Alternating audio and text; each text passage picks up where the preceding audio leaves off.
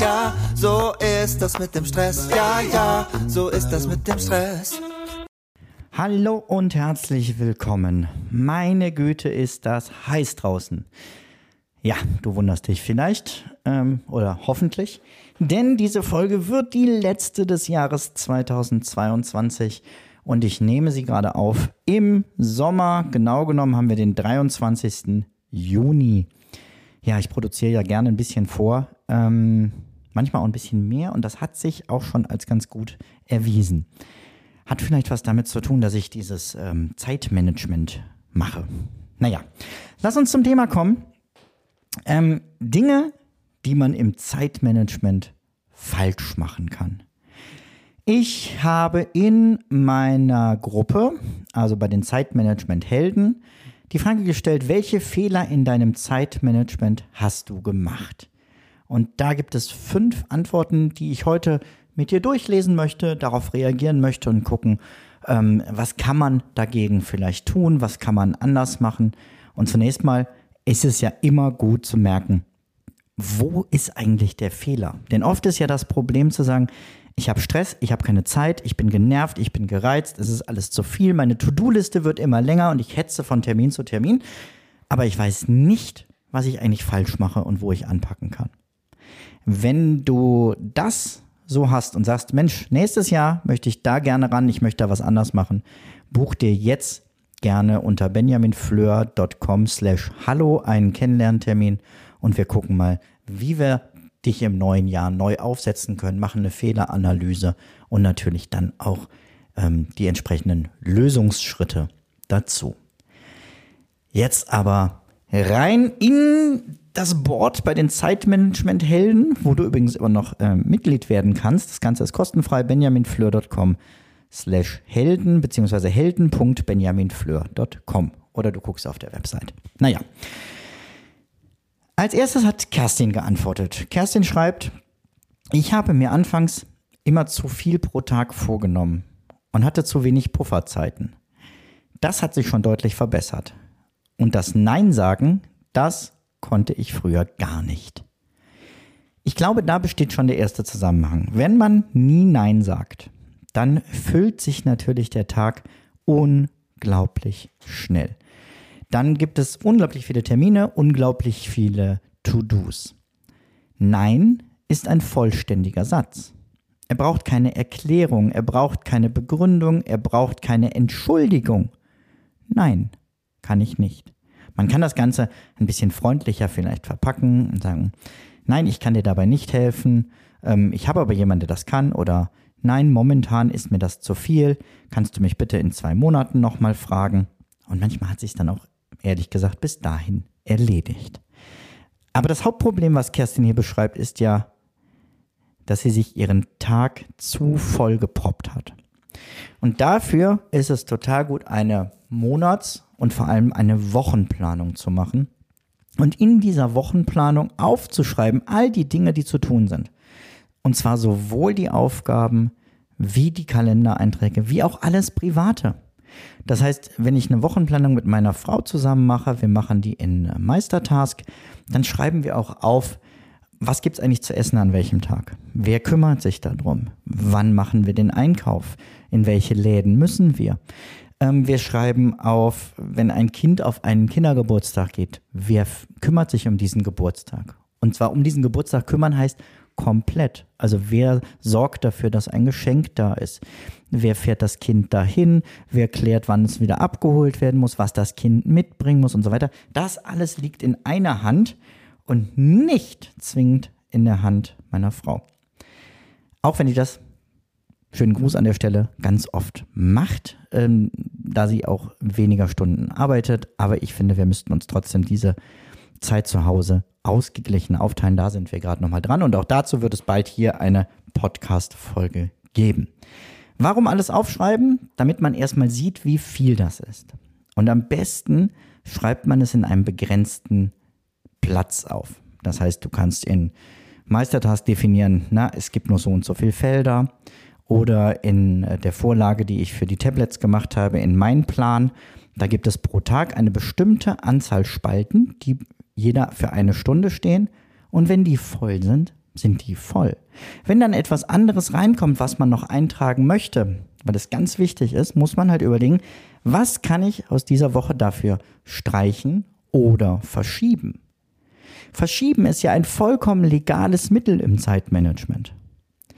Zu sagen, hier hat etwas eine höhere Priorität und deswegen muss ich etwas anderes verschieben, ist vollkommen okay. Nur wenn du immer wieder dieselben Sachen verschiebst und immer weiter vor dir herschiebst und daraus eine richtige Aufschieberitis wird, dann muss man genau hingucken und sich überlegen, warum schiebe ich diesen Punkt eigentlich auf? Fehlt mir irgendwas für die Umsetzung? Oder fehlt mir schlecht die Motivation für die Umsetzung? Und woran liegt das eigentlich? Kann ich diesen Punkt irgendwie anders erledigen? Aber ich komme ab vom Thema. Du merkst, aufschieben ja, äh Quatsch, schieben ja, aufschieben nein. Ein Riesenunterschied.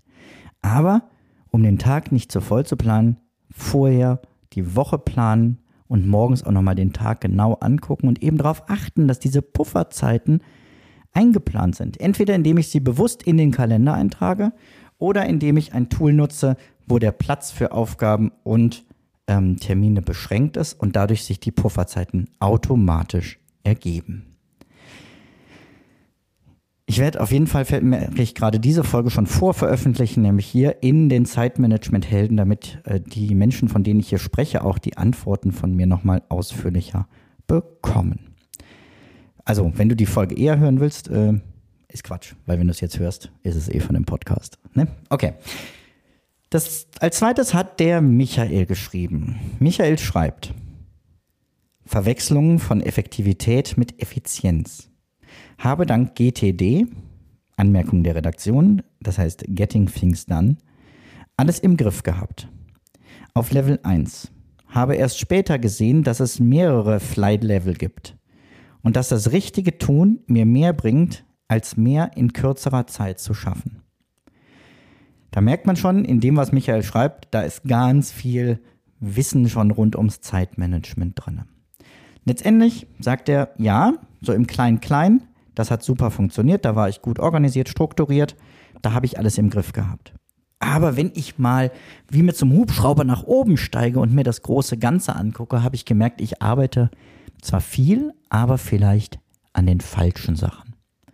Und das ist ganz wichtig, regelmäßig diesen Abstand einzunehmen zu den eigenen Alltag und mal drauf zu gucken, Entspricht das, was ich da tue, eigentlich meinen Zielen? Entspricht das den Zielen meines Unternehmens und entspricht das auch meinen ganz persönlichen Werten? Wenn das nicht so ist, dann ändern. Ich mache das so, dass ich mir zweimal im Jahr eine Auszeit nehme, nur für mich alleine, wegfahre im äh, Normalfall in den letzten Male auf einen kleinen Bauernhof, da wohne ich in einem äh, Zirkuswagen, gucke nur auf Wiesen mit Kühen, sitze da abends ähm, draußen, tagsüber laufe ich viel und überdenke genau diese Fragen. Wenn du es ein bisschen schneller und einfacher haben möchtest, dann guck dir deine Aufgabenliste für diese Woche an und frag dich, welche dieser Aufgaben haben die größte Auswirkung innerhalb des nächsten Jahres oder der nächsten fünf Jahre, um dein Leben wirklich besser zu machen oder um dein Unternehmen wirklich deutlich voranzubringen. Und dann konzentrierst du dich zunächst auf diese Aufgaben. Und nur wenn du von solchen Aufgaben nichts mehr hast, dann kümmere dich ums Klein-Klein. Wichtig, es gibt kleine Aufgaben, die gemacht werden müssen. Frag dich an der Stelle aber, ob du die wirklich machen musst oder ob du die nicht delegieren kannst. Also ja, zu sagen, es gibt wichtigere Aufgaben, deswegen putze ich jetzt das nächste Jahr mein Klo nicht, ist keine Lösung. aber vielleicht putzt du das Klo einfach erst, nachdem du etwas Wichtiges gemacht hast und ähm, kommst nicht in diesen, ähm, ja, es gab das im Studium. Wenn ich vor einer Prüfung, nie war mein Zimmer so sauber wie da.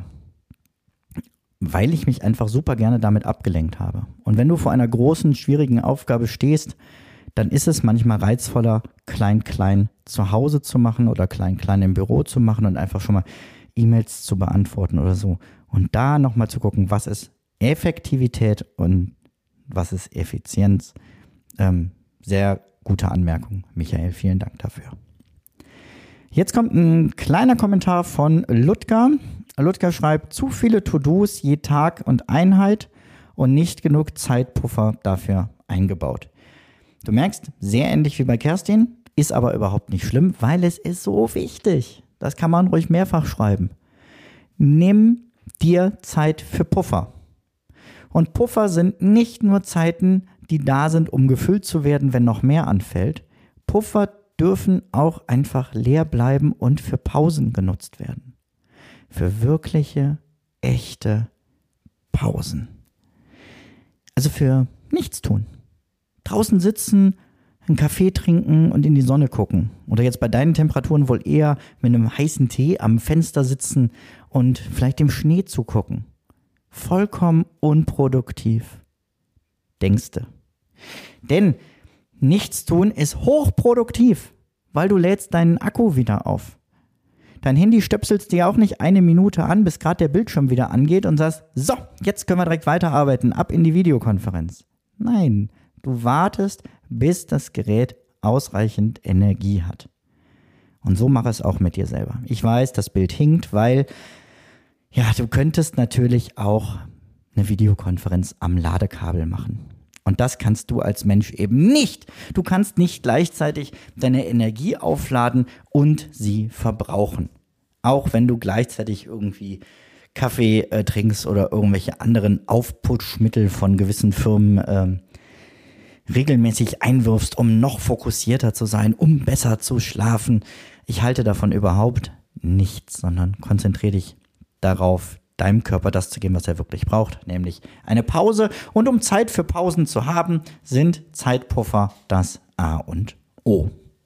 So, haben wir dann einen anderen Aspekt von Zeitpuffern rausgearbeitet. Dann schreibt der Jens, klassisches Overplanning und nicht ins Handeln kommen. Man meint, das wäre vielleicht dasselbe, weil es geht ja auch um zu viel Aufgaben, zu viel Termine. Hm, ich glaube, es ist was anderes. Dieses Overplanning heißt, gibt es nicht noch eine bessere Aufgabenliste? Oder kann ich in meiner Aufgabenliste das nicht noch besser strukturieren in verschiedene Aufgabenschwerpunkte, Themengebiete, Prioritäten, Arbeitsplätze, Listen, wie kann ich das hin und her schieben? Wie kriege ich die beste Übersicht? Ähm, was ist eigentlich das beste, die beste Kalender-App? Wie stelle ich die ein? Ach, da gibt es sogar noch eine neue Farbe. Das ist ja cool. Was passiert, wenn ich den Pro-Account kaufe? Und das sind nur einige Beispiele. Aber beim Zeitmanagement geht es darum, Arbeit zu erledigen und nicht Arbeit anders zu strukturieren, aufzuschreiben und so weiter. Das ist gut, wenn du das einmal machst und ein System findest, was dir gut tut. Und das können wir, wie gesagt, auch gerne gemeinsam finden. Dann geht es nämlich deutlich schneller. Aber dann geht es darum, damit zu arbeiten, um deine Arbeit erledigt zu bekommen. Da ist ähm, ja, Zeitmanagement, wenn man da Spaß dran hat, wirklich gefährlich. Ich probiere auch liebend gerne neue Apps aus habe aber dafür jetzt einfach Zeit in meiner perfekten Woche eingeplant. Wann nehme ich mir Zeit, um Apps zu testen? Und da mache ich das eine Stunde ähm, mit bester Laune, mit keinem schlechten Gewissen, sondern kann sich da voll drauf einlassen und sagen, jetzt ist Zeit dafür, aber nicht immer wieder zwischendurch. Und als letztes schreibt die Astrid, schieben bis die Hütte brennt. Zu wenig echte Freizeit einplanen und dann auch genießen. Wir haben zwei Themen hier drin. Das eine ist Schieben, Schieben, Schieben. Also da haben wir diese klassische Aufschieberitis. Der Berg von Aufgaben vor einem wird immer größer und man weiß gar nicht, wo soll ich den denn anpacken. Und dann ist vielleicht das einfach die falsche Art der To-Do-Liste für dich. Vielleicht brauchst du keine äh, lineare Liste. Vielleicht brauchst du ähm, vielleicht guckst du dir mal die, die One-Minute-To-Do-Liste nach Lindenberger an, der einfach sagt, schmeiß alle Aufgaben in einen großen Pool und dann guckst du daraus, was sind die Aufgaben davon für diesen Monat, die dran sind und was sind von diesen Aufgaben die für diese Woche. Also, dass man regelmäßig sich den ganzen Pool anguckt und dann neu priorisiert. So, das ist jetzt sehr grob zusammengefasst. Zu Lindenberger habe ich auf jeden Fall auch mal eine Folge gemacht. Such dir die gerne raus oder nutze einfach Ecosia, um dazu super Anleitungen auch im Internet zu finden. zu wenig echte Freizeit einplanen und dann auch genießen, hat sie geschrieben. Da kommen wir wieder dazu. Ne? Du brauchst einen Puffer. Ich würde so, so weit gehen, sagen, plane in deine Woche zu einem festen Zeitpunkt solche Dinge auch ein. Also wo habe ich Zeit mit meiner Familie? Wo habe ich Zeit mit meinem Partner, meiner Partnerin? Wo habe ich Zeit für Freunde, die ich mir immer frei blocke? Und wo nehme ich mir Zeit ganz für mich allein? Also klassische Ich-Zeit oder eine Zeit lang hatte ich sogar eingeplant, nichts tun. Und das war unglaublich befreiend, denn es war ja ein Termin. Da steht, ich muss jetzt eine halbe Stunde nichts tun. Sobald ich also was mache, halte ich mich nicht an meinen Plan. Probier's mal aus. Macht einen riesen Unterschied. Kann auch zu verschiedenen Zeiten eingeplant werden. Plan mal einmal die Woche einfach eine halbe Stunde oder zweimal eine halbe vielleicht sogar nichts tun ein. Ja, da sind eine ganze Menge Sachen zusammengekommen. Wie gesagt, wenn du Lust hast, solche Themen und viele, viele andere mit uns zu diskutieren, dann geh jetzt auf helden.benjaminfleur.com, komm in die Community. Das Ganze ist kostenfrei und wir diskutieren zu verschiedensten Themenbereichen. Wir äh, supporten uns gegenseitig und ich freue mich, wenn wir dich da auch begrüßen dürfen. Mach's gut, bis dahin. Ciao, ciao. Zum Abschluss noch ein kleiner Hinweis, da ich immer wieder gefragt werde, von wem das Lied im Intro am Anfang der Folge ist. Es handelt sich um das Lied Ja, ja, Stress von Alte Bekannte